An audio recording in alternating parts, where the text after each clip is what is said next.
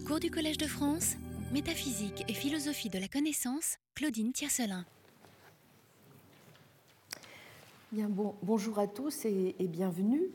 Euh, merci d'être là. Je voudrais donc euh, vous rappeler euh, ce que nous avons vu rapidement la semaine dernière, c'est-à-dire en quoi nous pouvions faire usage de l'analyse conceptuelle en métaphysique et comment le fait d'y recourir comportait un certain nombre de mérites pour nous protéger notamment des, illusions modales qui peuvent empoisonner notre réflexion en métaphysique. Et j'ai terminé la leçon en disant que l'analyse conceptuelle permet bien, semble-t-il, de définir et d'identifier ce dont on parle, de répondre à la question de savoir si euh, la manière dont sont les choses données dans tel vocabulaire rend vrai une explication qui serait donnée dans tel autre vocabulaire. Et que ce n'est pas rien, n'est-ce pas, quand on songe à quel point il importe d'avoir les idées claires en métaphysique et de ne pas prendre à tort euh, une simple différence dans nos mots ou dans nos idées pour une différence dans les choses. Il semble donc, du moins dans l'étape thérapeutique indispensable, que nous ayons tout intérêt à l'adopter en métaphysique. Toutefois, comme euh, nous allons le voir, pour qui veut remplir le contrat d'une authentique connaissance, et ajouterai-je d'une authentique connaissance métaphysique de la nature, L'analyse conceptuelle présente aussi, tant sur le plan métaphysique que sur le plan euh, épistémologique du défi de l'intégration, un certain nombre de difficultés assez redoutables, dont nous allons voir que pour certaines d'entre elles, elles vont aussi nous obliger à réfléchir au rôle que nous devons aussi accorder dans notre enquête à ce qui n'est pas seulement a priori, mais a posteriori, et réfléchir plus largement à la place que nous devons laisser aux sciences, qu'il s'agisse des sciences de la cognition dans la philosophie de la connaissance elle-même, ou qu'il s'agisse des sciences de la nature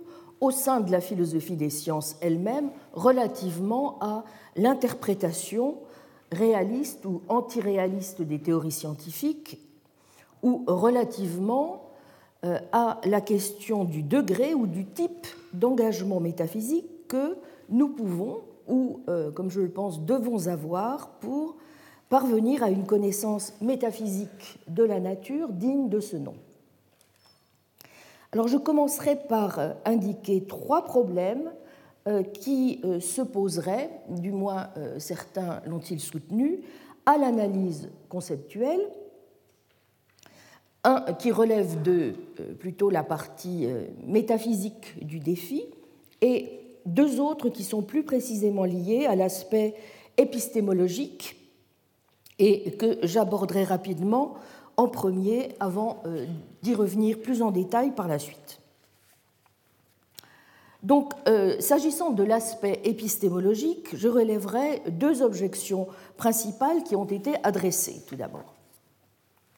Certains ont fait remarquer que euh, l'étape de l'analyse conceptuelle, en ce qu'elle a d'a priori, constitue une étape parfaitement inutile. Après tout, on peut considérer que la science fait toutes les réductions nécessaires sans recourir, le moins du monde, à l'analyse conceptuelle. Euh, il y a une première manière de répondre à euh, ce type d'objection, euh, et nous allons voir aujourd'hui pourquoi et comment, mais nous continuerons à le montrer la semaine prochaine en particulier.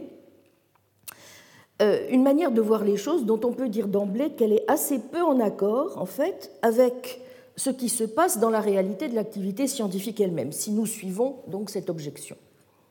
Si nous examinons par exemple la manière dont on formule une théorie scientifique, en réalité, aucune théorie scientifique ne fait l'économie de l'analyse conceptuelle. Quand nous disons, pour reprendre une analyse de Putnam, que la température d'un gaz idéal a été réduite à de l'énergie cinétique moléculaire moyenne, nous faisons euh, plus que simplement affirmer que la température est coextensive à l'énergie cinétique moléculaire moyenne, convenablement mesurée. Ce que nous faisons, c'est que nous établissons des corrélations et nous n'opérons pas du tout de simple réduction, c'est-à-dire trouver que la température est de l'énergie cinétique moléculaire moyenne. Parler de corrélation signifie que dans les découvertes menant à la théorie moléculaire des gaz, l'énergie cinétique moléculaire moyenne, à un moment donné, a joué le rôle de température. Donc la promptitude des euh, savants à passer immédiatement de cette découverte à l'identification de la température dans les gaz à l'énergie cinétique moléculaire moyenne nous montre, comme y insiste aussi euh, Jackson, ce qu'est leur concept de température dans les gaz, à savoir le concept de ce qui joue le rôle de température dans la théorie thermodynamique des gaz. Ou pour dire les choses dans les termes que nous avions évoqués la semaine dernière et qui vous sont à présent, je pense, familiers, en distinguant l'extension contrefactuelle ou extension C et l'extension actuelle réelle ou extension A, bien que la découverte de l'extension C de température dans les gaz soit empirique, il n'en faut pas moins donc articuler son extension A, c'est-à-dire ce qui joue le rôle de la température, et c'est là qu'intervient l'analyse conceptuelle. Ce que nous pouvons formuler sous euh, euh, le raisonnement suivant. Prémisse 1, la température dans les gaz égale ce qui joue le rôle de la température T dans les gaz, affirmation conceptuelle. Prémisse 2, ce qui joue le rôle de température dans les gaz égale énergie cinétique moléculaire moyenne, découverte empirique.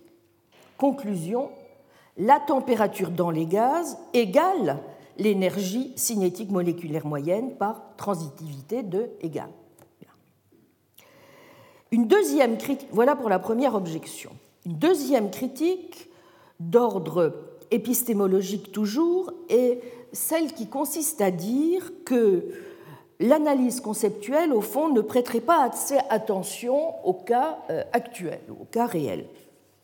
Donc, non pas tant par excès d'a priorisme ou de surdité à ce qu'imposent les découvertes empiriques a posteriori, que, pourrait-on dire, par excès de confiance accordée à l'analyse et qui entraînerait une erreur d'appréciation, au fond, sur la description même des concepts et sur la manière dont s'effectuent euh, les classifications. C'est un reproche bien connu, souvent adressé à ceux qui s'abritent derrière l'analyse conceptuelle pour proposer, comme euh, cela a été à la mode à un moment, un modèle, et ça l'est encore toujours, d'ailleurs pour euh, des raisons qui ne sont pas toutes mauvaises, me semble-t-il, en tout cas ceux qui s'abritent derrière l'analyse conceptuelle pour proposer un modèle physicaliste ou fonctionnaliste de l'esprit, comme s'il était possible, euh, disent alors euh,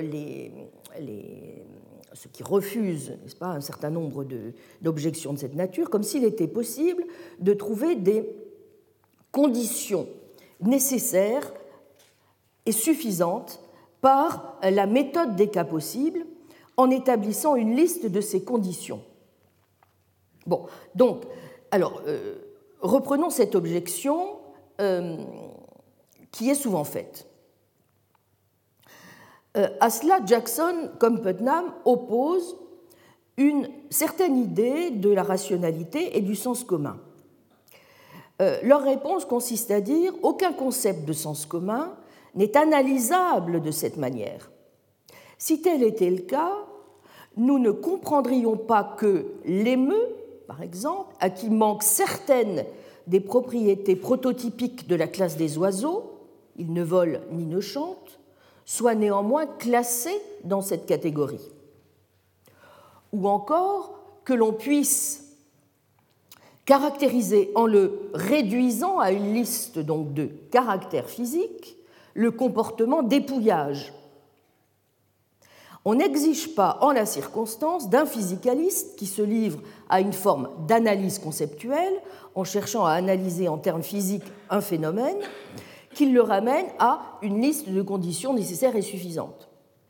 Ce qu'on attend de lui, c'est qu'il rende suffisamment plausible par l'analyse conceptuelle que l'explication purement physique du monde bien, rend vrai, tout simplement, l'explication du comportement dépouillage. Il y aurait donc ici une méprise complète et sur le concept de connaissance et euh, sur celui de compréhension. Par exemple, euh, disent, Putnam et Jackson, euh, cela a-t-il un sens de dire que, sous prétexte qu'il est de fait impossible de fixer les conditions nécessaires et suffisantes d'une phrase telle que la taille moyenne des appartements à Paris en 2012 est inférieure à 1000 mètres carrés, nous ne savons pas ce qu'une telle phrase veut dire. je vais revenir tout à l'heure sur cette distinction entre connaître et comprendre qui euh, ne va pas de soi, mais peut-être pas pour les raisons justement que supposent euh, euh, Putnam et Jackson. Il me semble en effet que l'argument, ou plus exactement, enfin l'argument qu'ils invoquent, n'est-ce pas, pour faire la réponse à l'objection qui leur est faite, n'est pas forcément satisfaisant.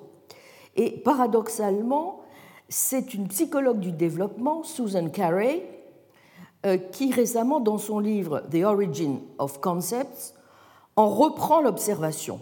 C'est déjà des choses qui avaient été dites par les philosophes, mais elle, insiste particulièrement sur ce point, et cela mérite donc d'être souligné, puisque c'est une psychologue elle-même qui fait l'observation. À quelle conception, si nous réfléchissons, des concepts s'opposent au juste? Jackson et Putnam. Ils s'opposent à ce qu'on appelle classiquement la conception empiriste des concepts comme représentation issue des sensations. Selon un modèle que critiquait déjà Frege, celui qu'on appelle classiquement de la composition des éléments chimiques. Il y a pour ceux d'entre vous que ça intéresse, du reste, sur, sur l'histoire de cette métaphore, un ouvrage en italien tout à fait remarquable euh, de 1994 d'Eva Picardi que je, que je vous recommande.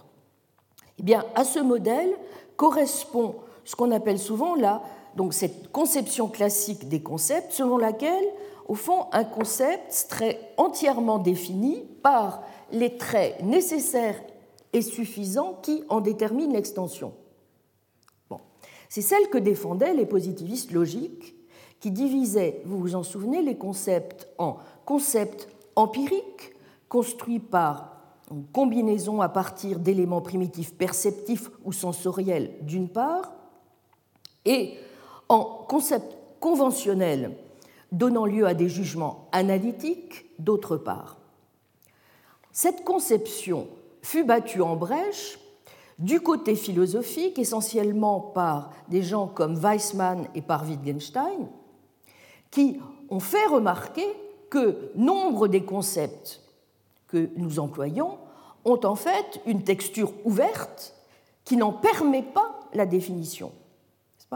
Une deuxième attaque, vous vous en doutez, de cette conception empiriste, n'est-ce pas, des, euh, concepts, euh, a été battue en brèche par Quine lorsqu'il a contesté la division analytique-synthétique, et une troisième, et celle aussi du conceptuel et de l'empirique, et une troisième salve, si j'ose dire, a été menée par les théories de la référence de Kripke et de Putnam, précisément, qui nient en particulier que la référence des termes singuliers et des noms d'espèces, et vous voyez, ce n'est pas un hasard si euh, il est question justement dans l'exemple que je vous prends de l'espèce des oiseaux, n'est-ce pas, que euh, les noms d'espèces soient déterminés par des propriétés identifiantes.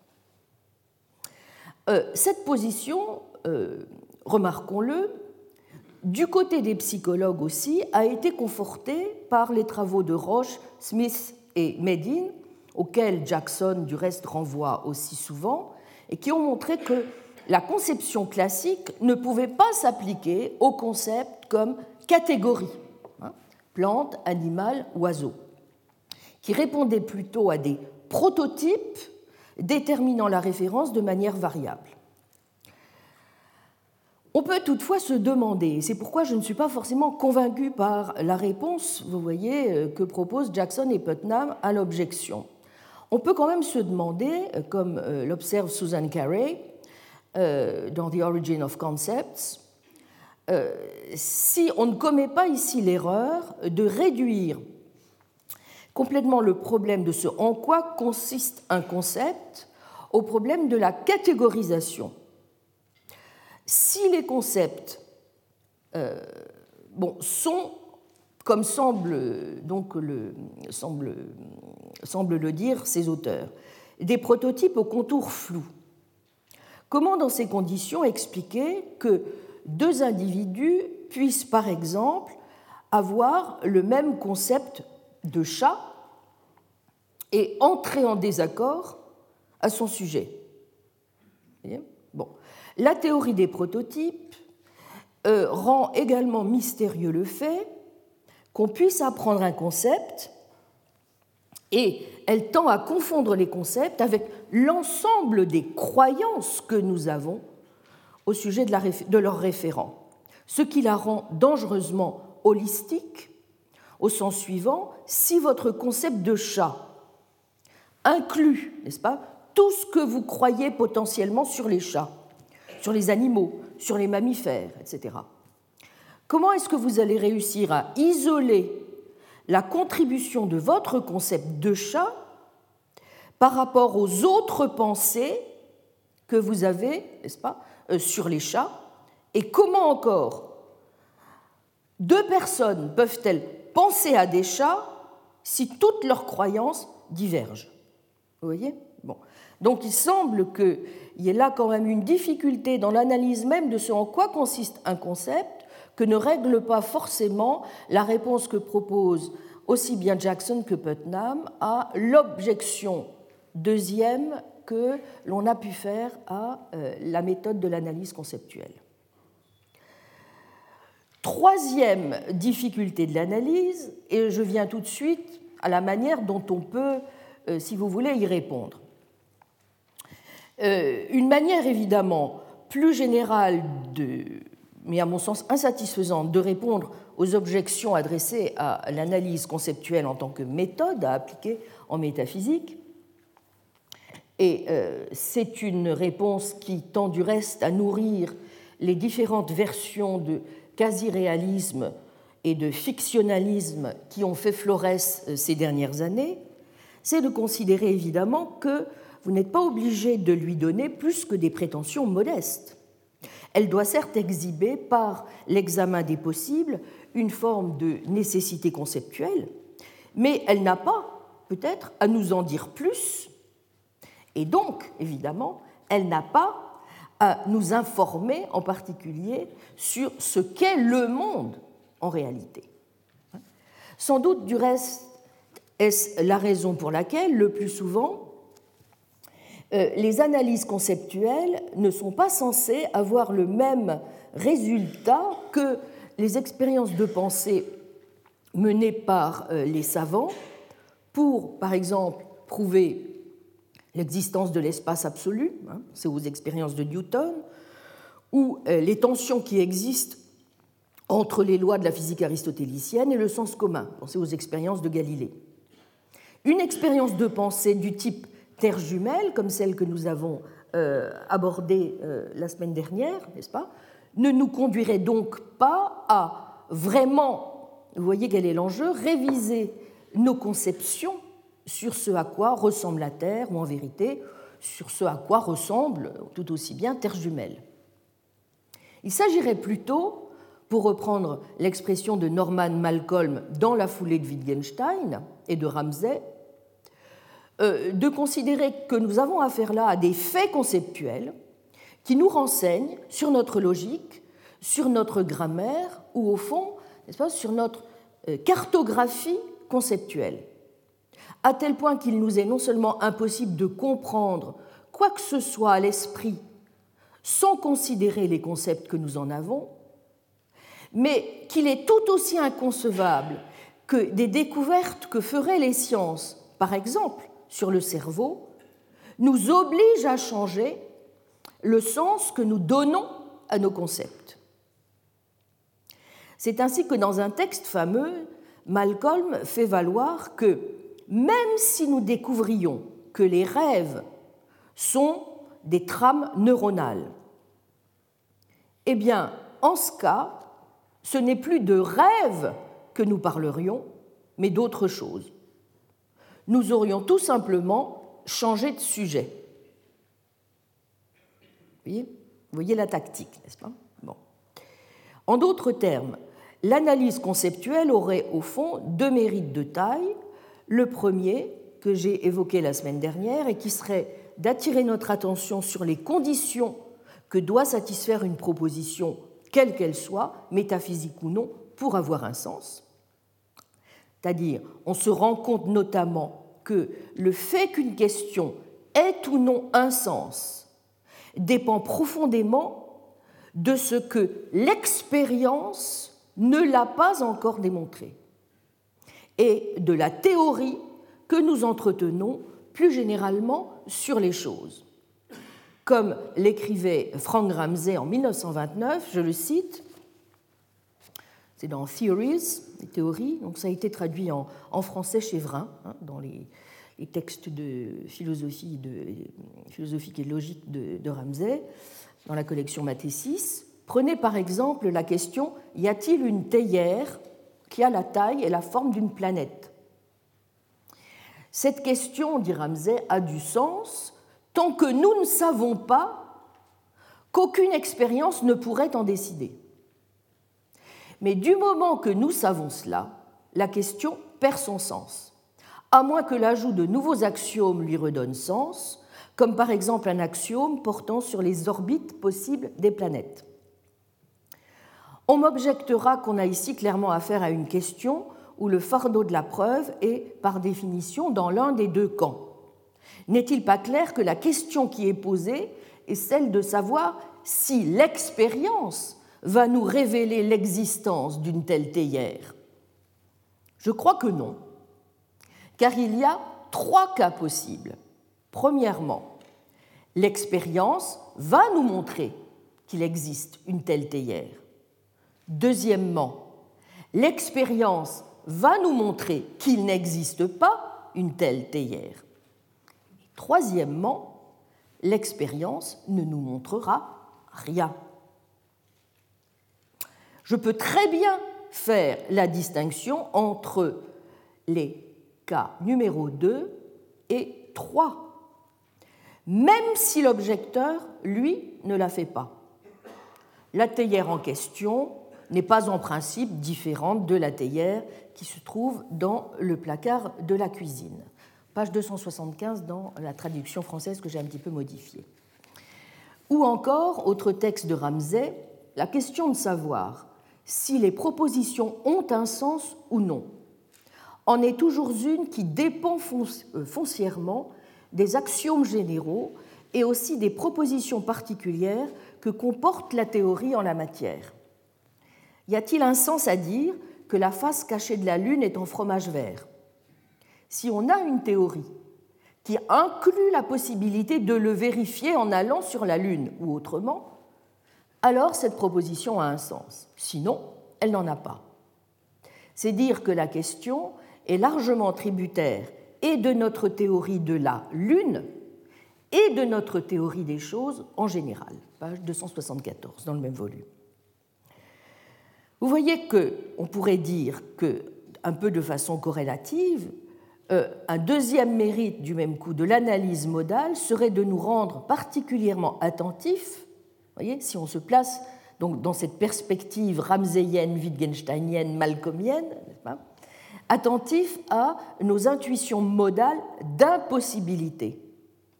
Et ce n'est pas un hasard si Bouvresse, en lecteur de Wittgenstein, comme on sait, fait une remarque du même genre à propos des difficultés que rencontre Descartes dans son traitement de l'impossibilité et de la possibilité pour Dieu de faire exister, s'il l'avait voulu, des choses impossibles. Si une chose, dit Bouvresse, comme par exemple un cercle carré, est impossible, l'expression qu'il a décrite n'a pas de sens. Et par conséquent, nous ne savons pas de quoi nous parlons et nous ne disons rien en disant de Dieu qu'il pouvait le faire. Comme le dit Wittgenstein, si une chose est impossible, sa description l'est également. Fin de citation. Mais je vais revenir sur cette troisième manière de contourner, si j'ose dire, l'obstacle, parce que je ne suis pas sûre de euh, l'accepter jusqu'au bout. En tout cas, une quatrième manière de répondre aux critiques serait cette fois d'interroger, euh, vous vous en doutez, le bien fondé même des distinctions que l'on serait censé faire entre plusieurs variétés ou niveaux de la nécessité, de même que l'on devrait être attentif aux deux aspects, a priori et a posteriori, de l'analyse conceptuelle et ne pas les identifier. C'est ainsi que Jean Largeau mettait constamment en garde contre le risque idéaliste induit par le recours, disait-il, à un excès de déduction. En d'autres termes, même si tout monde possible qui a un certain caractère H2O a un caractère de liquide, liquide aquatique, euh, cela ne nous permet pas pour autant de dire que nous pouvons déduire a priori le second du premier, parce que l'identité nécessaire de l'eau avec H2O est a posteriori, comme nous l'avons vu la dernière fois. Mais euh, nous savons aussi maintenant, puisque rien de toutes ces questions ne nous est désormais étranger, quelle réponse, naturellement, on peut faire à l'objection en question. Sommes-nous fondés, après tout, à voir une différence fondamentale entre des phrases nécessairement a posteriori, telles que O égale H2O, et des phrases analytiquement ou logiquement ou conceptuellement a priori, telles que O égale O ou H2O égale H2O ou un célibataire est un célibataire. Comme je l'ai fait remarquer la semaine dernière, ce que les analyses quainiennes et kripkeyennes ont précisément contribué à remettre en cause, c'est aussi bien la distinction entre l'analytique et le synthétique que celle que nous faisons entre les concepts d'a priori et d'a posteriori ou entre ceux de nécessité conceptuelle et de nécessité métaphysique, en renonçant hein, à y voir des distinctions tranchées. Bref, si ces auteurs ont raison, alors il est douteux, en effet, c'est un point sur lequel insiste beaucoup Putnam dans tous ses livres, il est douteux qu'il existe, je le cite, des phrases, les phrases analytiques, qui seraient vraies en vertu de ce qu'elles signifient et uniquement en vertu de ce qu'elles signifient. En effet, même en cherchant bien, euh, de telles phrases sont en pratique quasiment introuvables. On ne pourra sans doute pas dire d'une phrase telle que les chats sont des animaux qu'elle est de fait, de façon déterminée, a priori, n'est-ce pas? Euh, Pas autant au moins qu'une phrase qui dirait les chats sont des chats. Pourtant, et même si c'est là quelque chose d'a priori, cela ne nous empêche pas d'être très sûrs que les chats sont des animaux. Pour des raisons assez voisines, on peut aussi s'interroger sur la distinction tranchée qu'il faudrait opérer entre les concepts de possibilité et de nécessité logique euh, ou conceptuelle d'un côté et ceux de possibilité et de nécessité métaphysique de l'autre. Ce qui se passe en réalité en pareil cas, euh, c'est qu'il y a bien une différence, n'est-ce pas? Mais cette différence ne réside pas dans le type de nécessité que possède tel énoncé. Elle réside dans notre accès épistémique à cette nécessité. En d'autres termes, la différence tient dans le fait que l'eau est de l'eau et connaissable a priori, alors que l'eau est H2O et connaissable a posteriori. Voilà qui nous renseigne sur un autre point important s'agissant de la nature de la connaissance modale et qu'a bien noté Kripke. Il est erroné de croire que ce qui appartient à l'ordre de la connaissance a priori ne pourrait pas faire l'objet d'une connaissance empirique. Il faudra nous en souvenir lorsque nous essaierons de voir si nous devons réduire absolument toute la philosophie de la connaissance à, par exemple, la psychologie cognitive ou, de façon plus générale, tout ce qui relève de l'épistémologie à la psychologie. Mais en tout cas, vous voyez qu'on n'est pas obligé, même si on ne va pas complètement de ce côté euh, du pendule, de considérer que même si nous acceptions l'idée d'un euh, certain domaine de l'a priori, cela serait forcément euh, absolument en contradiction formelle avec l'idée, n'est-ce pas, d'établir des liens avec la connaissance empirique. Bien. Donc quelque chose peut appartenir à l'ordre des propositions qui peuvent être connues a priori et être néanmoins connues par telle personne particulière sur la base de l'expérience. Quiconque a travaillé avec une machine à calculer sait qu'une telle machine peut dire la réponse, le nombre 7 est premier. De même, il n'y a pas plus de difficulté à comprendre l'existence de nécessités a posteriori.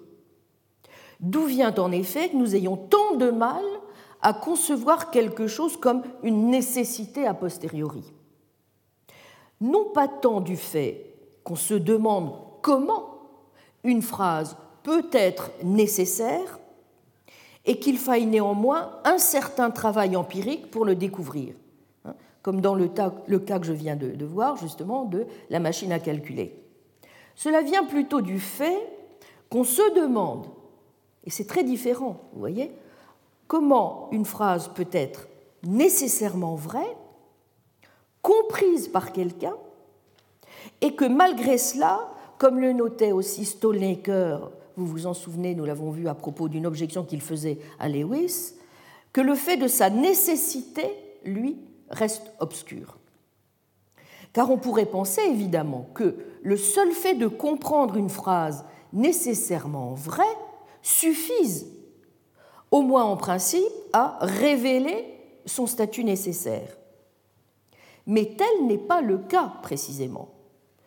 Une fois encore, apparaît dans toute son ampleur le défi de l'intégration, en d'autres termes, le gouffre, vous voyez, qui peut séparer, mais pas seulement n'est-ce pas, cette fois pour des raisons liées aux modalités, hein, comme y insistent particulièrement aujourd'hui les philosophes de la connaissance, la compréhension d'un côté, la connaissance de l'autre. Autrement dit, hein, et nous l'avons dit précédemment, nous pouvons comprendre une phrase telle que l'eau est H2O sans connaître la proposition exprimée, bref, sans savoir qu'elle représente une vérité nécessaire, même si c'est la nature de la proposition exprimée, en d'autres termes, l'information a posteriori qui détermine que la phrase est nécessaire. Souvenons-nous justement de ce que nous apprend à ce sujet Terre Jumelle.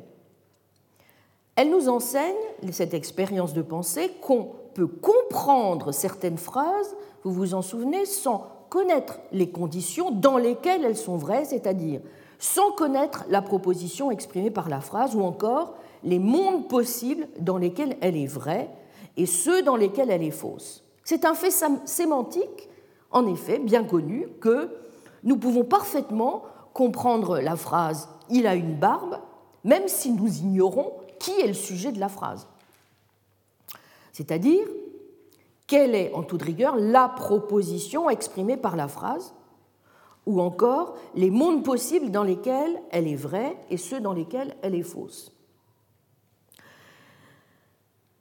Parce que, pourquoi est-ce que nous pouvons le comprendre? Parce que nous savons comment, dans ce cas, passer en quelque sorte de l'information contextuelle appropriée en l'occurrence l'information qui détermine de qui l'on parle, à la proposition exprimée. C'est la même chose dans le cas de l'eau. Les propositions exprimées au sens des conditions de vérité de nos phrases d'eau dépendent de ce que sont les choses dans le monde actuel, en particulier de ce que le liquide que nous connaissons est ou non H2O. Ce pourquoi ceux qui ignorent ce fait, avons-nous dit, ne connaissent-ils pas la proposition exprimée par exemple par l'eau recouvre la majeure partie de la Terre?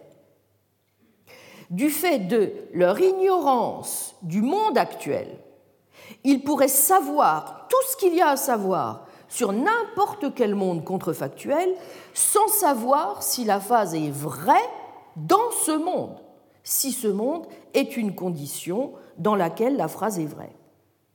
Ignorant quel est le liquide aquatique que nous connaissons dans le monde actuel, ils ignorent par le fait même quel liquide dans le monde contrefactuel est celui que nous connaissons dans le monde actuel. Or, ils ont besoin de le savoir pour évaluer la phrase dans le monde contrefactuel. Il est donc inutile de postuler deux sens de la nécessité. Une phrase comme O égale H2O devient nécessaire a posteriori parce que la proposition qu'elle exprime est nécessaire.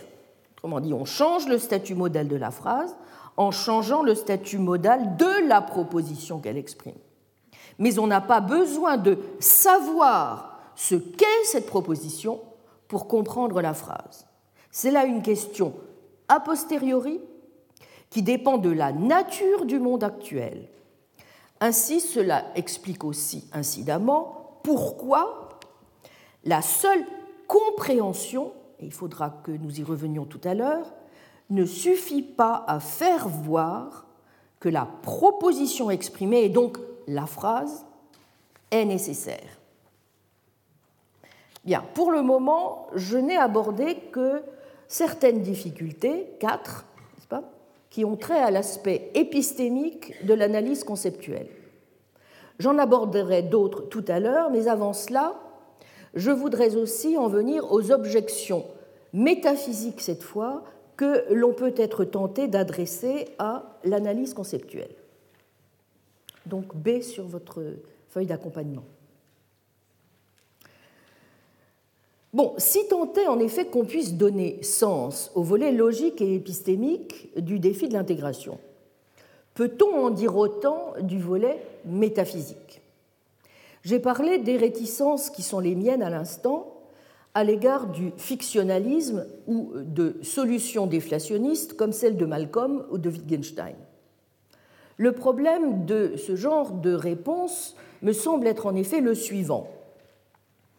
Quelle est au juste, euh, si on interprète les choses de cette manière, n'est-ce pas, la portée métaphysique à ce moment-là de l'analyse conceptuelle Que peut-elle prétendre nous dire euh, Même en reconnaissant l'utilité méthodologique de la démarche par intuition de cas possibles, et qu'elle mette au jour un certain nombre de nécessités logiques ou conceptuel, cela permet-il donc de donner au résultat que nous obtenons ainsi une forme de nécessité métaphysique ou ontologique Car, à la différence de Ramsay ou de Wittgenstein, qui n'aimait pas trop justement la métaphysique, c'est bien nous ce que nous recherchons si nous, si nous ne voulons pas toutefois en rester à la seule étape thérapeutique. N'est-ce pas? Bon. Alors évidemment, nous touchons ici à une question cruciale qui a trait au statut métaphysique du possible lui-même et plus généralement au statut métaphysique des modalités. Comme en témoigne amplement l'histoire de la métaphysique, et comme le montrent les distinctions élémentaires qu'il faut respecter, jongler avec les modalités est un jeu périlleux, comme Kant l'a abondamment rappelé, notamment en rejetant le sens moderne de possible, qui, euh, comme le rappelle Stéphane Chauvier dans Le sens du possible, je le cite, page 27, conduit à parler de choses ou d'états de choses logiquement possibles et à faire de la possibilité logique le noyau de toute possibilité, qu'elle soit métaphysique ou épistémique. Plus généralement, de nombreuses voies. Je signale au passage que Chauvier reste foncièrement euh, proche de la position kantienne. En quoi il a tort? Plus généralement, de nombreuses voix se sont élevées contre le modalisme ou encore contre les excès du fictionnalisme et la tentation injustifiée qu'il y aurait à vouloir dériver telle ou telle forme d'essentialisme, évidemment des individus ou des espèces naturelles, de la théorie de la référence directe ou d'une analyse purement sémantique. Or, si, comme je le souhaite, on doit pouvoir défendre, sinon une forme d'essentialisme des individus ou des espèces naturelles, ce qui, nous allons le voir, est assez différent de la position à laquelle je, je viendrai, si on souhaite en tout cas, n'est-ce pas, défendre quelque chose comme une métaphysique réellement scientifique et réaliste des propriétés, sans pour cela épouser un réalisme modal métaphysique à la David Lewis, incidemment, il est américain, même s'il aimait se dire australien d'honneur.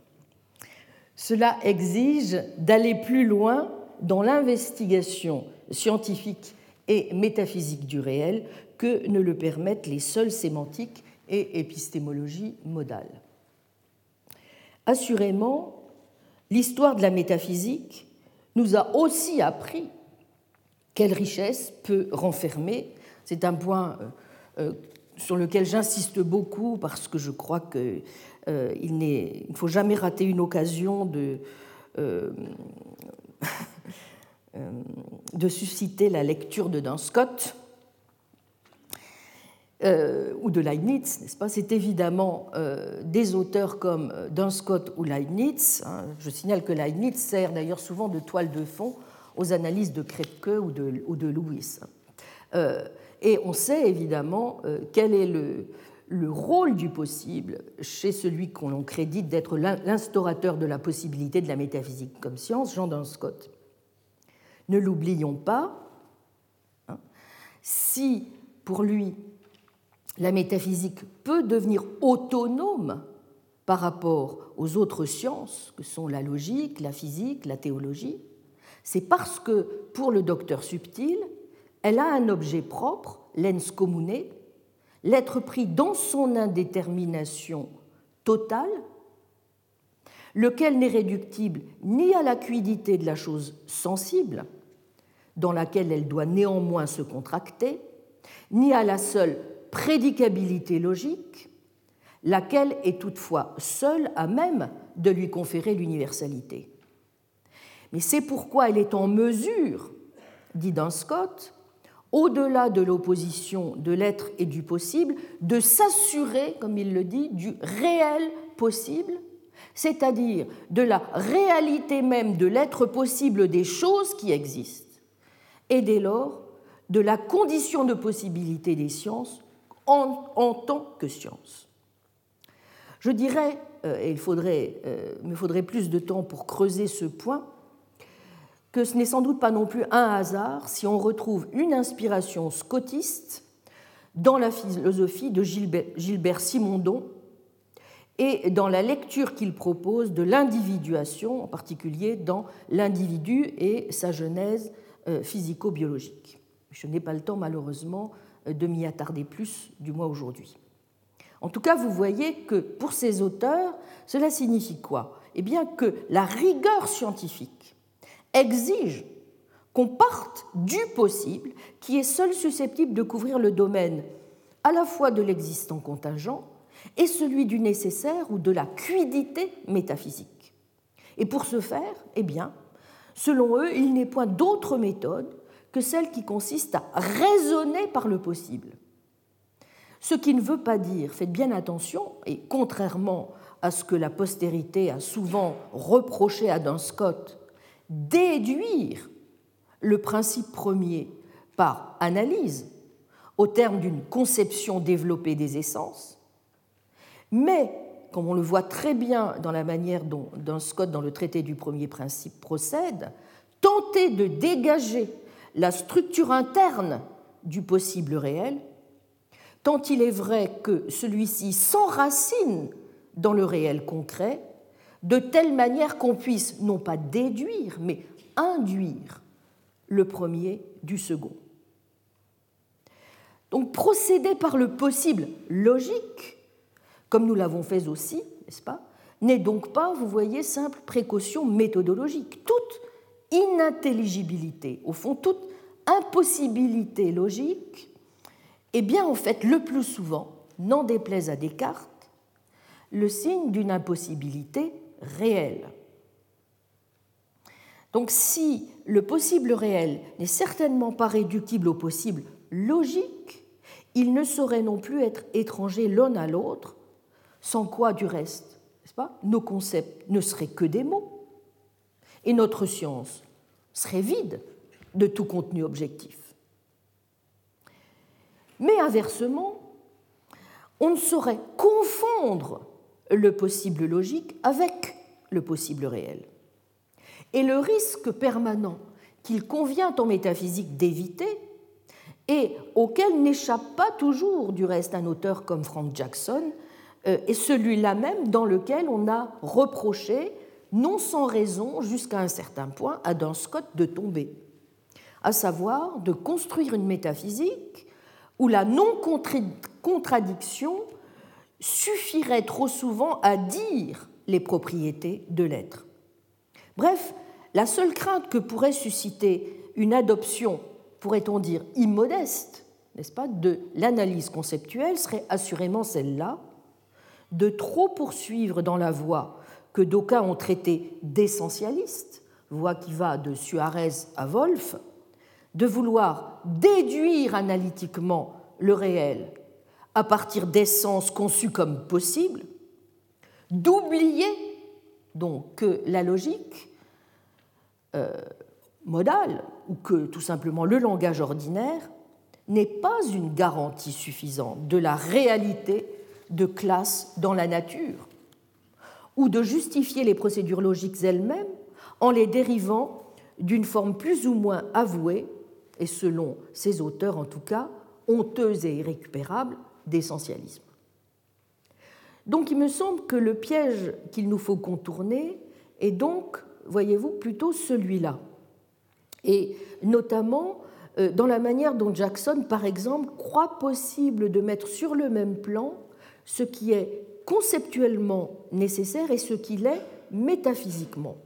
Et du même coup, de déduire a priori un certain nombre de vérités métaphysiques de vérités conceptuelles. Certes, il insiste sur le fait que c'est seulement une partie de la démarche qui est a priori. Cela ne signifie pas qu'il ne faille pas faire intervenir, dit-il, à un moment donné, et d'ailleurs nous l'avons vu, la posteriori. En un mot, ce que nous enseignent l'expérience et les sciences. Mais il n'est pas sûr que Jackson n'étende pas de façon indue le domaine même de l'a priori, qu'une partie de ce qu'il définit comme étant déductible strictement a priori ne relève pas en fait déjà du physiquement possible ou de l'a posteriori. Il n'est pas sûr que lui, comme d'ailleurs David Chalmers, ne soit pas trop vite et trop spontanément, en un sens, cartésien, bref, ne considère pas in fine qu'il suffise de concevoir quelque chose pour que celle-ci soit possible. Ce sont de tels reproches que lui adressent justement des auteurs comme David Armstrong ou Robert Stolnaker, dont je vous ai parlé la semaine dernière, et que je serais aussi tenté de euh, lui faire. Supposons par exemple, propose David Armstrong, qu'on soit en présence d'un énoncé qui, quelle que soit la manière dont on l'utilise, en suivant simplement les lois logiques, des définitions nominales et une analyse conceptuelle vraie, ne révèle aucune espèce de contradiction. Bon, on admettra sans difficulté que cet énoncé pas, est une possibilité logique. Mais cela n'est en rien une garantie que ce soit quelque chose de plus que concevable. Il peut se faire qu'il y ait malgré tout une impossibilité.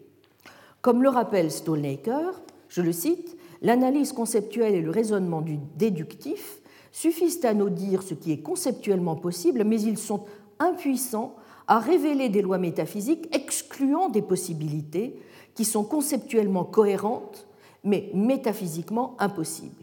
Et il ajoute ceci, le vrai problème avec cette manière de réfléchir à ce que Jackson décrit comme la distinction désormais célèbre entre la nécessité métaphysique et la nécessité conceptuelle est qu'elle confond une propriété des propositions qui sont le contenu de notre discours et de notre pensée avec une propriété des représentations linguistiques et mentales qui ont ces contenus. La nécessité ou la contingence d'une proposition, qu'on l'entende au sens restreint ou non, n'a rien à voir avec nos concepts ou le sens de nos mots. Les possibilités auraient été les mêmes quand bien même nous ne les aurions jamais conçues. Elles ne sont pas données par ou construites à partir de nos concepts. Il faut plutôt dire que nous ne donnons sens à un concept et à la cohérence conceptuelle d'une pensée qu'en donnant sens à des situations métaphysiquement possibles qui, si elles sont réalisées, instancient le concept ou rendent vraie la pensée. Les possibilités conceptuelles ne sont que des possibilités métaphysiques que nous pouvons concevoir. On peut donc être d'accord avec Jackson, Chalmers, Kripke, Lewis et la plupart de ceux qui s'autorisent à parler de monde possible pour dire que la nécessité métaphysique est une nécessité au sens le plus large. Il ne faut pas seulement dire que les lois métaphysiques écartent la possibilité que l'or puisse être quelque chose d'autre qu'un élément au nombre atomique 79, ce qu'il faut dire aussi, c'est que si nous pensons clairement, à la lumière des faits empiriques, à ce que cela voudrait dire qu'il y ait de l'or qui ne soit pas un tel élément, nous voyons bien qu'il n'y a aucune possibilité de ce genre qu'il nous faudrait écarter pour quelque loi que ce soit. Mais il reste à savoir quelle conclusion on peut en tirer quant au statut épistémologique de nos croyances sur ce qui est et n'est pas métaphysiquement possible. C'est page 203 dans son livre de 2003, euh, Ways the World Might Be. Conclusion. Tout ceci nous conduit évidemment à la question de savoir quelle est la place exacte qui restera dans ce contexte à la dimension a posteriori du projet métaphysique lui-même, en d'autres termes aux sciences empiriques, dans la détermination de ce qui est. Vous voyez que des questions majeures, en effet, restent en suspens. Ce qui constitue ce qui est se définit-il en termes, par exemple, d'essence, d'état de choses, de relations ou d'autres choses encore? Est-ce l'identité ou l'existence qui définit le mieux le domaine métaphysique? Toutes les formes de nécessité peuvent-elles être in fine réduites à une forme de nécessité métaphysique? Est-il bien sûr que la nécessité métaphysique soit quelque chose d'autre ou de plus que ce que nous entendons en fait par nécessité physique?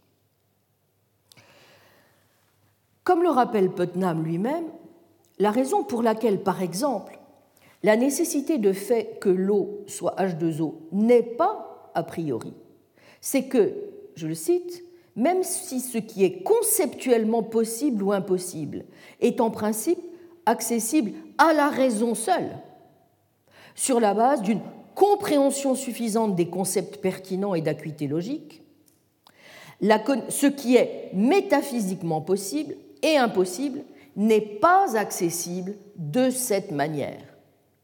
La connaissance du possible et du nécessaire métaphysiquement est en général a posteriori. Fin de citation. Et pour sa part, Putnam considère à tort ou à raison, j'y reviendrai, que même si l'on parle, je le cite, de possibilités métaphysiques, il n'y a là aucune métaphysique réelle en jeu, hormis, selon lui, celle qu'impliquait déjà le fait de considérer la possibilité physique comme une notion objective. Autrement dit, il ramène la nécessité métaphysique finalement à la nécessité physique. Nous verrons s'il a raison euh, de le faire ou non. Mais il me semble, vous voyez, que ce qui est intéressant ici, c'est qu'en la circonstance, on voit bien que ce ne sont pas seulement les pulsions du métaphysicien, qu'il conviendrait de calmer. Ce sont aussi celles du logicien, car dans certains cas, et même sans désignation rigide, il y a bien, considère Putnam, une certaine dépendance par rapport aux faits empiriques de ce que nous considérons comme la possibilité logique.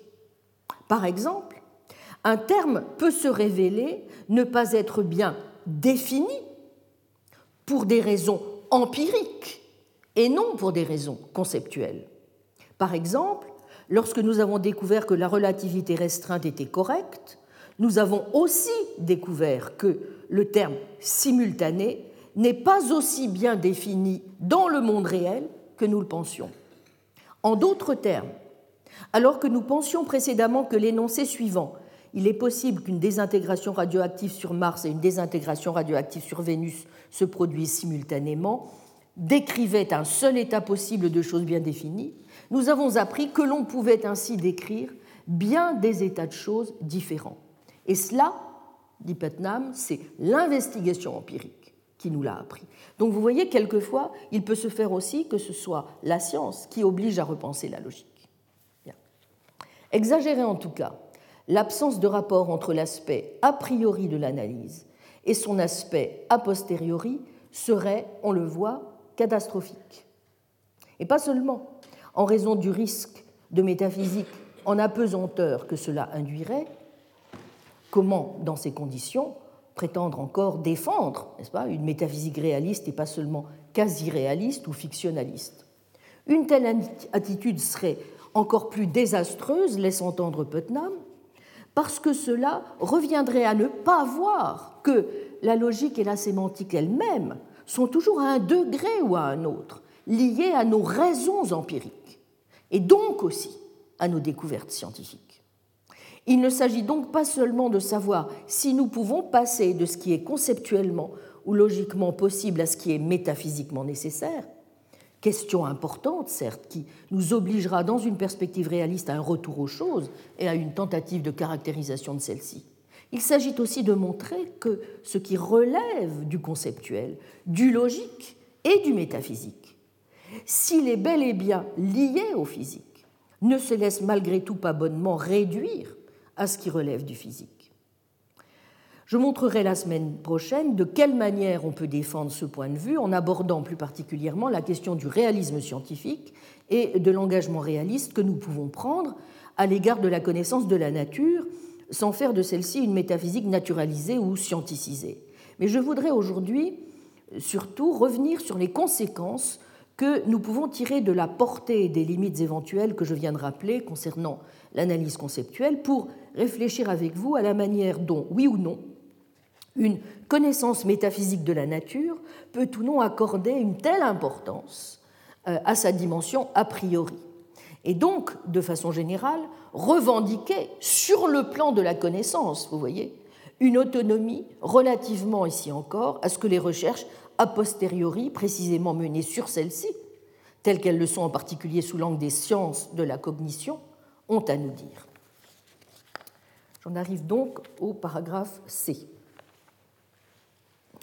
L'analyse conceptuelle par intuition de cas possibles nous permet assurément de mieux saisir les liens que nous sommes ou non justifiés à tracer entre le concevable et le possible, entre la possibilité conceptuelle d'une part et la possibilité physique ou métaphysique de l'autre.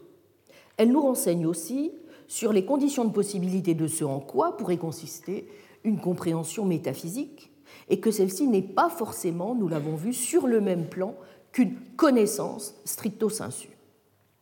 Mais justement, et c'est une première objection générale que nous, serions en droit de faire, nous renseigne-t-elle vraiment sur les conditions de possibilité d'une connaissance et pas seulement d'une compréhension métaphysique C'est l'objection générale qu'adresse en particulier Daniel Stoljar à Jackson, à Lewis et aux partisans du projet Canberra. Comprendre une chose Comprendre, pardon, est une chose, connaître en est une autre. Et on a parfois l'impression, c'est vrai, que la connaissance se réduit à une pure et simple révélation, terme du reste qu'utilise David Lewis pour caractériser l'analyse conceptuelle.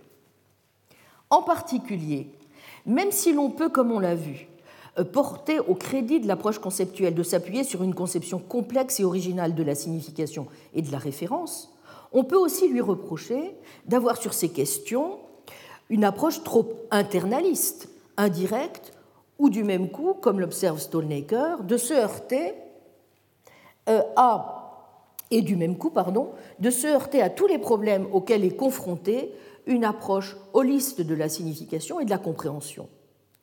Or, connaître ne suppose-t-il pas aussi que l'on soit en mesure de rendre compte non seulement de la manière dont nous connaissons, naturellement, mais aussi et peut-être d'abord de rendre compte du contenu de ce que nous pensons, ce qui impose, semble-t-il aussi, de faire intervenir une dimension externaliste, ce qui semble encore plus nécessaire dans le cas qui nous occupe, puisque ce que nous attendons d'une connaissance métaphysique de la nature, c'est qu'elle nous informe sur l'état des choses réelles. En deuxième lieu, si l'on ne peut qu'approuver l'insistance qui est mise sur le domaine que recouvre l'a priori, et de contribuer ainsi, après la phase de scepticisme dont l'avait frappé l'hypothèque quainienne, à une réhabilitation de l'a priori, il convient de toute évidence de préciser davantage ce que recouvre au juste, encore, si tant est qu'il recouvre encore quelque chose, le domaine de l'a priori, et ensuite aussi la manière dont, comme le dit à maintes reprises Christopher Peacock, on en vient à connaître quelque chose a priori, ou encore la manière dont cela est ou non compatible avec un certain naturalisme.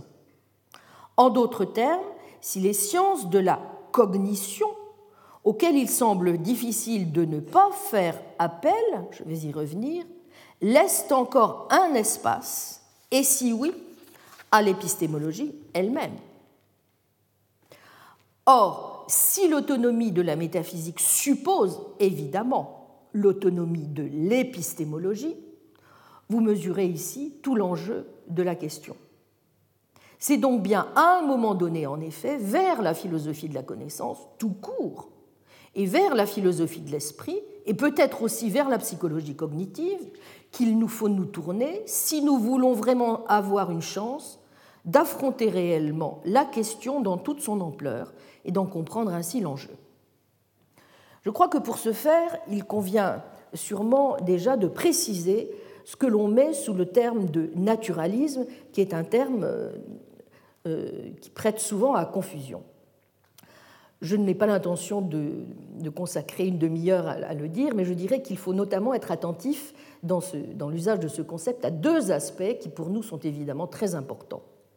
Il faut bien distinguer en particulier deux de ces sens, je crois. En un premier sens, qu'on dirait ontologique, le naturalisme est cette position sur ce qu'il y a dans le monde, qui revient au fond ni plus ni moins à dire que les seules choses qu'il y a, eh bien, ce sont des choses naturelles. De ce point de vue, le naturalisme est une position relativement banale, pas? Sauf si l'on est prêt encore à soutenir que Dieu est la seule force active dans l'univers y compris dans le monde physique et biologique, ou à soutenir telle ou telle version créationniste. Grosso modo, se dire naturaliste n'a rien de particulièrement compromettant. En revanche, là où cela peut le devenir, c'est si on entend naturalisme en un second sens, cette fois explicatif, c'est-à-dire comme la manière dont on doit étudier et expliquer les choses qu'il y a dans le monde.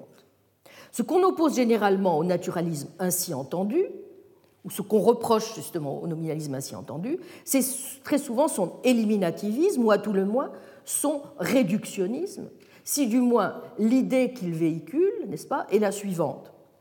Il faut, dirait le naturaliste, expliquer les phénomènes humains et sociaux, la culture en général, dans les mêmes termes que ceux dans lesquels on explique les phénomènes naturels c'est-à-dire en termes de lois causales du type de celles que vous retrouvez en physique, en biologie et en neurosciences, par exemple. Bon. Alors, évidemment, notre bon sens culturaliste y résiste. Et c'est celui derrière lequel se retranchent le plus souvent les sciences humaines et sociales depuis des décennies pour nous interdire d'appliquer les schèmes causaux des sciences de la nature aux phénomènes humains qui relèvent, dit-on, de la compréhension plutôt que de l'explication. Mais avons-nous raison de le faire? Ce que je voudrais essayer de montrer, c'est qu'il est possible, tout en restant dans un certain cadre naturaliste, de défendre l'idée selon laquelle on peut réduire sans éliminer, et donc conserver en particulier un espace dans lequel peuvent se déployer aussi bien l'a priori que, jusqu'à un certain point du moins, une forme de normativité. Pas? Mais comment faire? Il y a, me semble-t-il, plusieurs manières de procéder pour se tirer de ce que euh, vous devez euh, considérer peut-être comme ce mauvais pas. J'en indiquerai plusieurs en abordant aujourd'hui que la première. Je, reviendrai la semaine prochaine, euh, avant d'examiner justement la question de l'engagement en faveur du réalisme scientifique sur les autres. La première manière, j'indique brièvement quelles sont les trois que j'aborderai, et euh, les voici. La première manière est de repenser, me semble-t-il, le rôle épistémique de l'intuition elle-même, et de voir comment on peut l'utiliser de façon non compromettante en métaphysique, ce qui ne va pas de soi. Je vous le dis tout de suite. La deuxième manière est sûrement de repenser aussi le domaine de l'a priori. Et la deuxième manière n'est pas totalement, nous allons le voir, euh, distincte de la première. La troisième manière est, me semble-t-il, de voir dans quelle mesure on peut défendre, et si oui, jusqu'où, l'idée de la présence d'une certaine normativité au sein même de la nature, qui non seulement justifierait, mais imposerait qu'on ne perde certes pas de vue la dimension a priori et descriptive de notre enquête, n'est-ce pas? Mais pas davantage sa dimension, pardon, qu'on ne perde pas de vue la dimension a posteriori, excusez-moi, et descriptive de notre enquête, mais qu'on ne perde pas davantage de vue sa dimension a priori normative et donc, pour une bonne part aussi, sa dimension de nécessaire révision. Voilà euh, quels sont les trois points sur lesquels je vais essayer de, montrer comment on peut, euh, tout en restant dans un cadre naturaliste que j'essaierai de, donc de développer, on peut défendre ces trois positions et du même coup, vous voyez, sauvegarder et l'autonomie jusqu'à un certain point de la connaissance, et évidemment, parce qu'on en a aussi besoin, l'autonomie donc de la métaphysique. Une première manière, donc je me contenterai euh, d'examiner le premier point avec vous aujourd'hui. Première manière de résoudre en effet les difficultés qui sont les nôtres consiste, me semble-t-il, à réfléchir et c'est ici que la méthode de l'analyse conceptuelle qui procède par intuition de cas possibles est encore précieuse au nouveau rôle épistémique que nous pourrions conférer à l'intuition. Jackson est conscient du problème que le recours à l'intuition peut entraîner, euh, si nous voulons parvenir à une connaissance métaphysique de la nature, euh, euh, un problème donc tout à fait réel. voici ce qu'il dit. On peut considérer que les intuitions sur les cas possibles sont doublement non pertinentes pour la métaphysique, parce qu'elles concernent des possibilités, ça nous avons déjà réglé le problème des modalités, n'est-ce pas Mais parce que ce sont des intuitions. Or, la métaphysique porte sur la question de savoir comment sont réellement les choses, et il vaut mieux pour cela, dit Jackson, avoir un fondement plus sûr que l'intuition. Fin citation. Page 135 dans From Metaphysics to Ethics. Bon. Alors, chacun sait assurément le rôle qu'a joué l'intuition, quel que soit le sens qu'on ait pu lui donner, dans la constitution des projets métaphysiques. Mais sans doute convient-il d'ajouter aussitôt que, euh, en la circonstance, l'intuition a surtout montré sa nocivité, précisément parce qu'elle a été associée à tel ou tel projet fondationaliste. On se souvient notamment des critiques féroces de Peirce en 1868 adressées au privilège indu de l'intuition, qui prétendrait être une connaissance, ce qui, dit-il, ne peut avoir de sens, car pour ce faire, il faudrait être en mesure, ce qui est circulaire, de faire la différence intuitivement entre le fait d'avoir une connaissance intuitive et d'une connaissance qui ne l'est pas. On se souvient aussi, et plus encore, des attaques menées par Schlick sur la prétendue connaissance du transcendant, euh, dont il dit qu'elle est purement et simplement un non-sens. Du reste, dit-il, le terme n'a pas été employé simplement pour désigner la connaissance du transcendant en général, mais pour désigner la soi-disant connaissance intuitive du transcendant. Or, le problème n'est pas l'intuition en tant que telle, dit Schlick, dès lors qu'on la considère soit comme une anticipation d'un résultat cognitif qui, dans toutes les grandes découvertes, précède communément sa dérivation par la pensée, soit comme cette divination des connexions cachées qui n'appartient qu'aux chercheurs de génie et peut à bon droit être appelée connaissance intuitive au sens empirique du terme, qui pourrait donc apparenter l'intuition, comme j'y reviendrai du reste, au mécanisme fort utile pour le réaliste scientifique, dont nous parlerons la semaine prochaine, de l'abduction. Ce n'est pas ça qui est visé. Ce que Schlick conteste, c'est le fait que pour la plupart des métaphysiciens, l'intuition ne soit en fait rien d'autre que l'occurrence, dit-il, d'un contenu de conscience, une simple présence antérieure à tout travail de l'esprit, à toute connaissance. Bref, tout simplement l'expérience vécue. Fin de citation.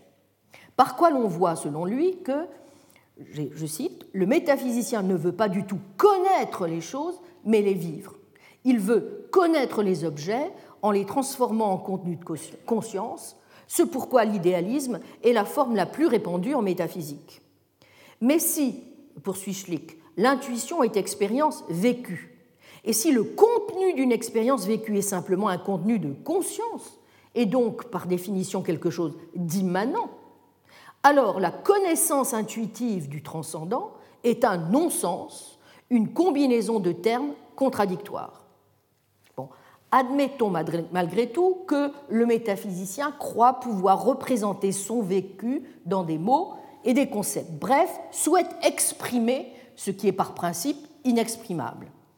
Bien, il perdra ce qui était spécifique au vécu et ne conservera que les relations formelles seul susceptible d'être lu à travers les symboles. Mais en ce cas, il aurait pu aussi bien les obtenir sans cette expérience vécue, sans intuition, puisque ces relations du transcendant peuvent déjà être totalement atteintes par la connaissance discursive ordinaire dans les sciences empiriques. Toute connaissance de l'étang, conclut Schlick, peut par principe être obtenue par la méthode des sciences particulières toute autre ontologie débite des sornettes. La métaphysique est donc, selon lui, impossible parce qu'elle demande ce qui est contradictoire.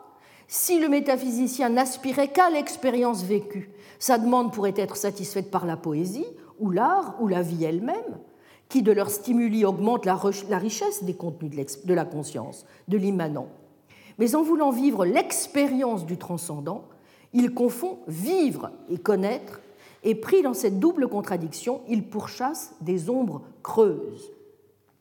Les systèmes métaphysiques devraient dès lors se lire comme des poèmes conceptuels qui jouent en fait dans la culture un rôle comparable à celui de la poésie, qui contribuent à enrichir la vie, mais pas la connaissance. Il faut leur donner la valeur d'œuvre d'art, non de vérité. En définitive, conclusion de Schlick, qui est à certains égards mystérieuse. Si j'ai le temps, j'y reviendrai peut-être. Les systèmes des métaphysiciens contiennent parfois de la science, parfois de la poésie. Ils ne contiennent jamais de métaphysique. Ils ne contiennent jamais de métaphysique. Bon.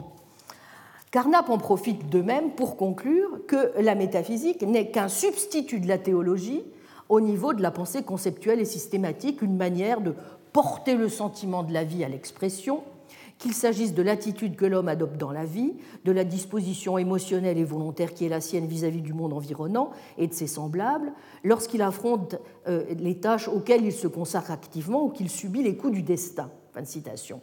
Malheureusement, sur ce terrain, les métaphysiciens sont concurrencés par les vrais artistes et forcés d'admettre que l'art, dit Carnap, est le moyen d'expression adéquat et la métaphysique un moyen inadéquat pour rendre le sentiment de la vie.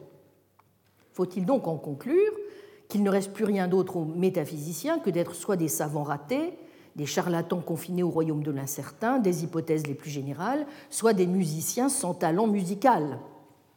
Comme je l'ai dit souvent, ce serait, me semble-t-il, assurément là donner une vision un peu caricaturale des travaux des positivistes et de ces deux philosophes en particulier, que sont Schlick et Carnap, que de, limiter leur position, n'est-ce pas, à une conclusion aussi négative à l'égard de la métaphysique. Mais je dois dire que ce que je souhaite tout de même retenir à ce stade, c'est la justesse d'une bonne partie de leur diagnostic et l'utilité que continue d'avoir leur mise en garde contre certains excès possibles, et comme l'a montré l'histoire fréquent en métaphysique, mise en garde présente du reste chez Peirce, Wittgenstein ou Popper. Et donc, cela veut dire aussi, n'est-ce pas, que euh, si connaissance métaphysique il doit y avoir, elle ne pourra guère s'appuyer sur quelque chose comme une intuition, n'est-ce pas, du transcendant, ou même une intuition tout court. Et donc, au fond, euh, espérer euh, se passer du langage, et a fortiori du langage formel, elle devra, si du moins elle veut pouvoir s'entendre comme une construction rationnelle, rester aussi en contact avec les sciences empiriques. Alors, assez critique, il faut bien le dire, assez dévastatrice sur le supposé rôle fondationnel que pourrait jouer l'intuition en métaphysique, on peut malheureusement en ajouter d'autres, plus générales, quant à ce que pourrait tout simplement être la valeur épistémique intrinsèque des intuitions. On dit souvent, en effet, vous le savez, bien, que l'une des caractéristiques de nos intuitions, c'est quand même leur grande instabilité, et de placer ceux qui les ont devant l'incapacité, disent certains romantiques, d'en fournir une explication. Et même, à en croire certains, je pense ici notamment aux expériences qu'ont faites les, psychologues Weinberg, Nichols et Stephen Stitch, dont je vais parler, de varier en fonction des cultures, hein, euh, que font euh, justement, euh, je, vais, expliquer en quoi, en quoi consiste l'expérience, de varier en fonction des cultures, notamment en fonction d'intérêts divergents, ce qui, euh, de, leur point de vue, euh, oblige d'ailleurs à reconnaître que euh, nous devons, selon eux, conclure au relativisme culturel ou au pluralisme cognitif, comme le, conclut également un certain nombre d'autres psychologues ou sociologues de la connaissance. Bon. Bref, si vous voulez, que selon l'ordre de présentation des cas qu'on leur présente, bref, en fonction de facteurs qui sont sensibles à des facteurs philosophiquement non pertinents, les individus auraient des intuitions tout à fait contraires, n'est-ce pas, euh, en matière, par exemple, de ce que c'est que la connaissance. Alors, euh, l'exemple que prend euh, Stitch à ce, sujet, c'est celui qui est désormais bien connu, de comparer les intuitions que pourraient avoir les Asiatiques et les intuitions que pourraient avoir les Occidentaux, selon eux, sur la notion précisément de connaissance. Alors, pour ce faire, il, part évidemment de l'un des paradoxes de Guettier, dont j'ai parlé euh, au cours du printemps dernier, hein, un des paradoxes de Guettier qui, vous le savez, surgissent à partir de la définition de la connaissance aporétique que nous pouvons faire, n'est-ce pas, euh, comme la connaissance étant une croyance vraie, justifiée. Mais à chaque fois, pas, c'est bien sur le plan de la définition du concept de connaissance que sur celui de la vérité, que sur celui de la justification, nous n'arrivons pas à combler tout à fait, euh, à remplir le contrat. Alors, euh, donc, Stitch part de l'exemple d'un des, paradoxes qu'on prend, souvent dans la guettierologie, qui est le suivant. Bob a une amie, Jill, qui a conduit une Buick pendant des années. Bob pense donc que Jill conduit une auto américaine mais, il n'a pas conscience du fait que sa Buick a été récemment volée et que Jill l'a remplacée par une Pontiac, qui est une autre marque de voiture américaine. Est-ce que Bob sait réellement que Jill conduit une voiture américaine ou bien est-ce qu'il le croit seulement? Donc les réponses possibles qu'on soumet aux Asiatiques et aux Occidentaux sont 1. C'est réellement 2. Croit réellement. Or, qu'observe-t-on selon Stitch? Qu'une majorité de sujets occidentaux donnent la réponse usuelle dans la littérature philosophique, croient seulement, alors qu'une majorité de sujets asiatiques donnent la réponse opposée, sait réellement. Donc la conclusion qu'ils croient possible de tirer, je dis tout de suite que je ne suis pas d'accord avec eux, mais bon, je vous donne déjà leur conclusion, ils auraient donc un concept euh, différent de connaissance, un concept pour les Asiatiques, n'est-ce pas, plus holistique plus sensibles aux facteurs sociaux. C'est aussi ce que suggère Nisbet dans un livre qui s'appelle La géographie de la pensée de 2003. Et je dirais que c'est aussi l'une des raisons pour lesquelles ceux qui sont tentés aujourd'hui par ce qu'on appelle la philosophie expérimentale évoquent un problème de la normativité. Problème qui se poserait donc avec euh, d'autant plus d'acuité aux philosophes du genre de ceux qui prônent l'analyse conceptuelle et sur lesquels je me suis euh, donc appuyée, et qui revendiqueraient, selon eux, un statut épistémique fondationnel pour l'intuition, considérant au demeurant que leurs intuitions de philosophes, n'est-ce pas, seraient meilleures que celles du commun des mortels. Alors, il est évidemment tentant de conclure de tout ceci que les intuitions n'ont aucune espèce de pertinence épistémique. En particulier, si vous êtes internaliste et si vous considérez donc que la justification est une question de raison et de raison auxquelles vous êtes censé avoir accès. L'intuition semble bien avoir une forme d'opacité qui la rend réfractaire à toute réflexion introspective. En d'autres termes, il semblerait que nous ne puissions jamais savoir si l'intuition qui est la nôtre est juste ou non.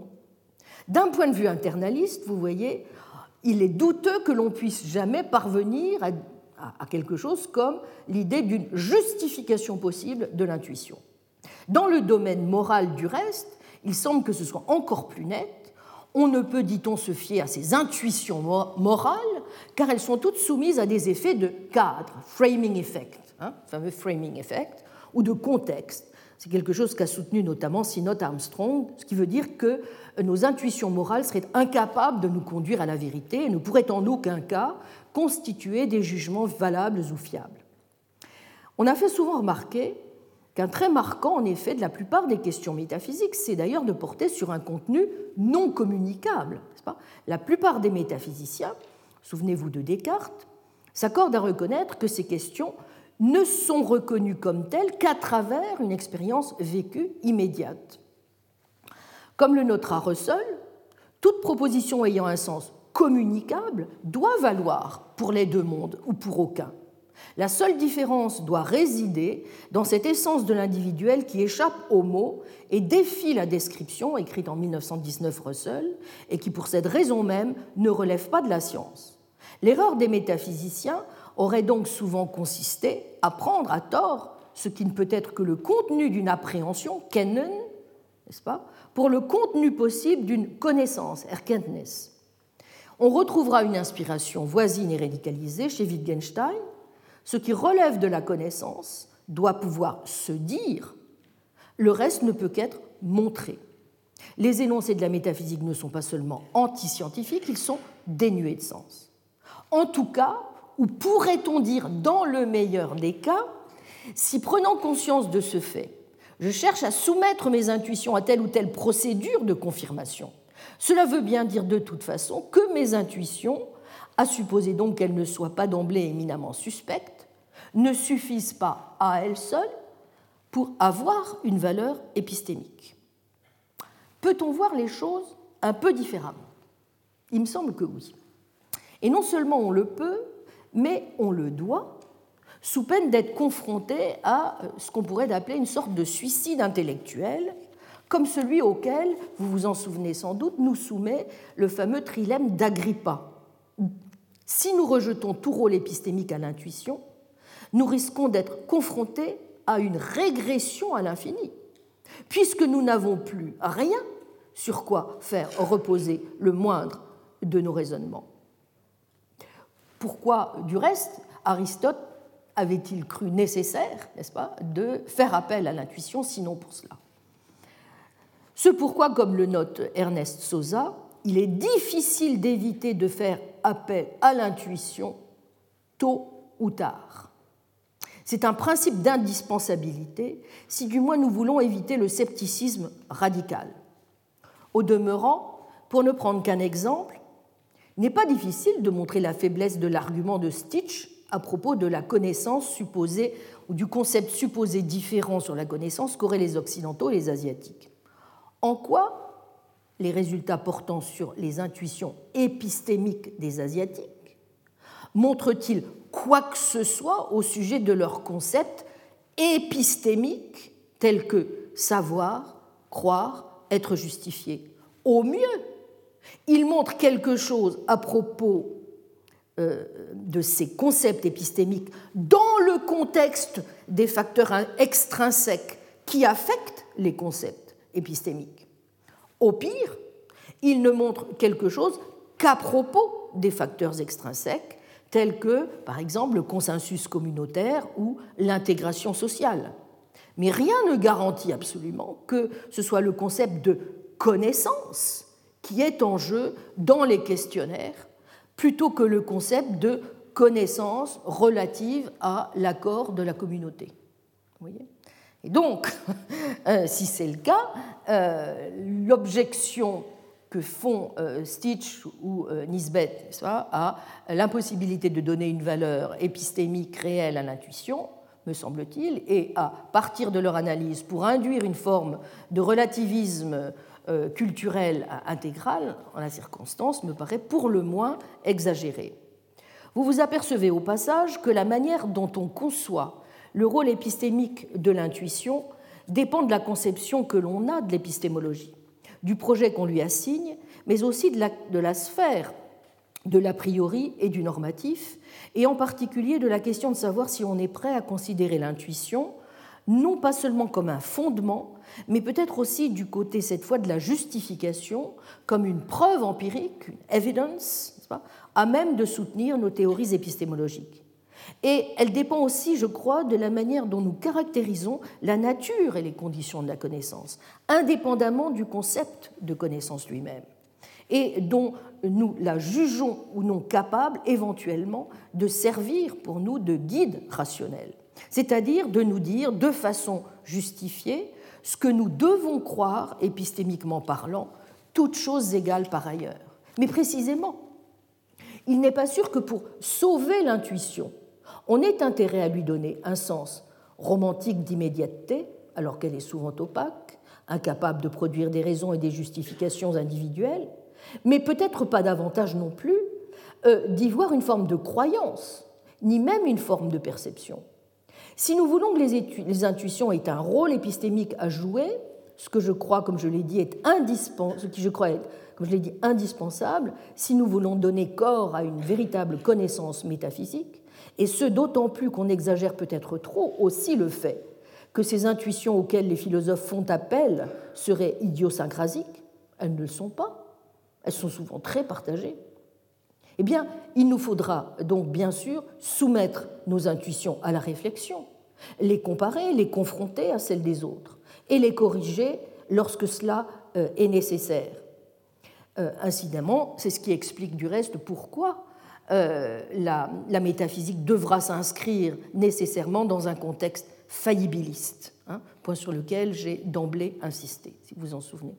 Je ne crois pas qu'il soit non plus nécessaire en suivant un auteur, par exemple, comme George Biller, qui a défendu une conception intéressante, je dois dire, de l'a priori et de l'intuition, de restituer dans ses droits l'idée d'intuition rationnelle.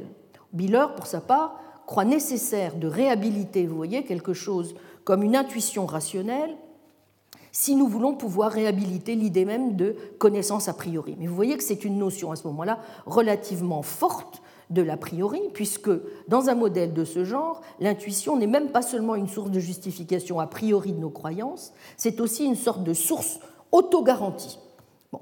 En, en, conséquence du reste de ce qu'il appelle un fiabilisme modal, Biller soutient que si une connaissance est obtenue par une intuition, alors nécessairement elle est vraie. Bon. Je crois que dans un esprit un peu voisin, Laurence Bonjour euh, défend aussi l'idée que les intuitions rationnelles que lui appelle plutôt euh, en anglais insight, vous voyez, ce qu'au XVIIe siècle, me semble-t-il, on traduisait du joli mot de perspicuité, vise à être des appréhensions directes du caractère nécessaire de la réalité, tout en donnant à son rationalisme une forme modérée, certes, puisqu'il admet quand même la faillibilité et la corrigibilité des intuitions, fussent-elles rationnelles.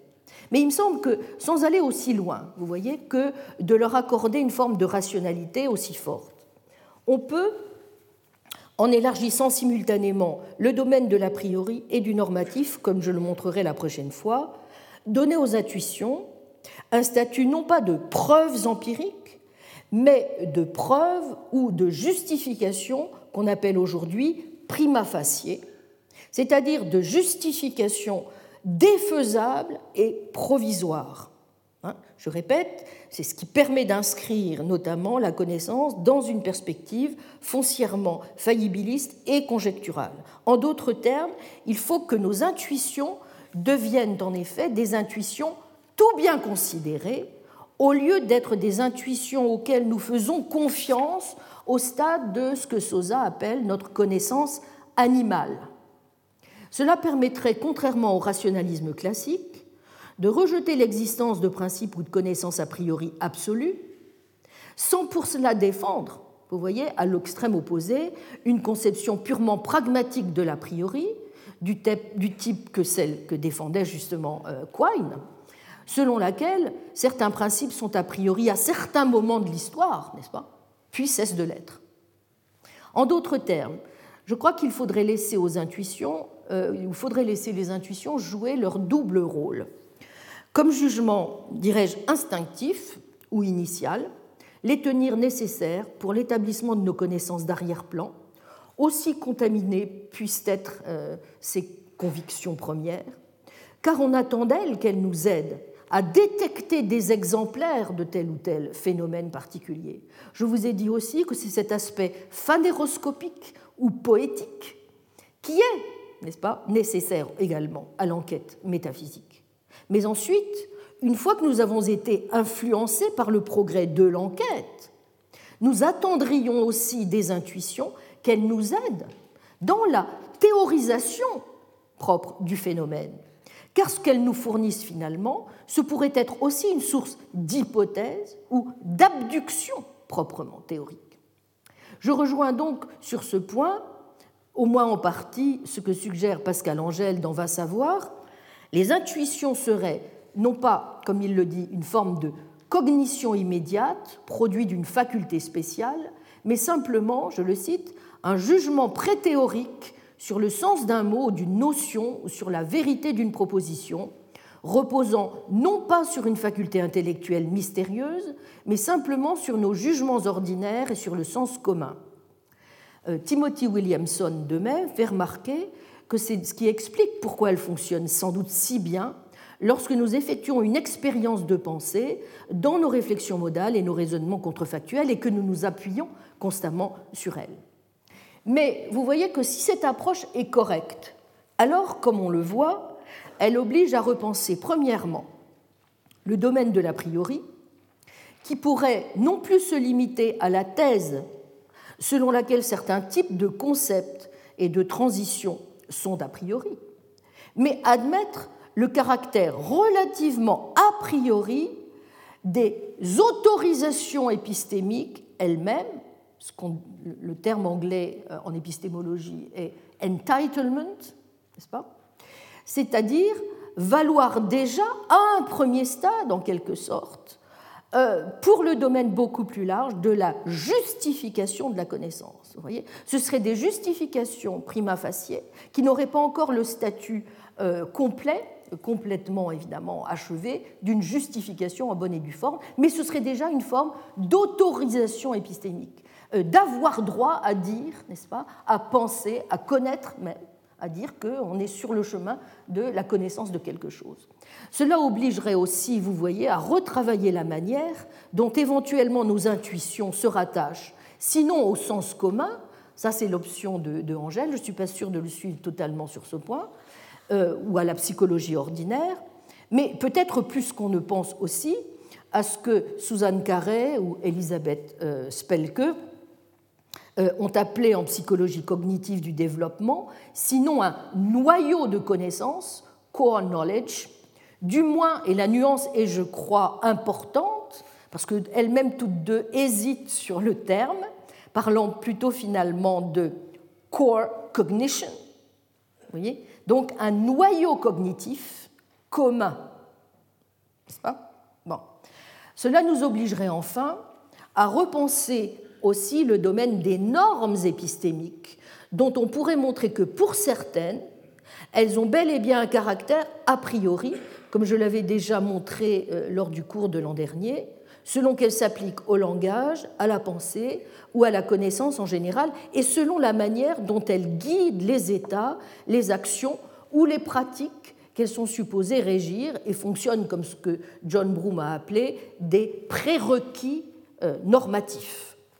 C'est donc de ces questions que je repartirai la semaine prochaine en examinant la question de l'élargissement possible de l'a priori, mais aussi, vous le voyez, les formes différentes sous lesquelles on peut entendre, y compris donc dans la nature, sous forme peut-être de normes cognitives ou métacognitives, certaines manifestations de la normativité. Je vous remercie.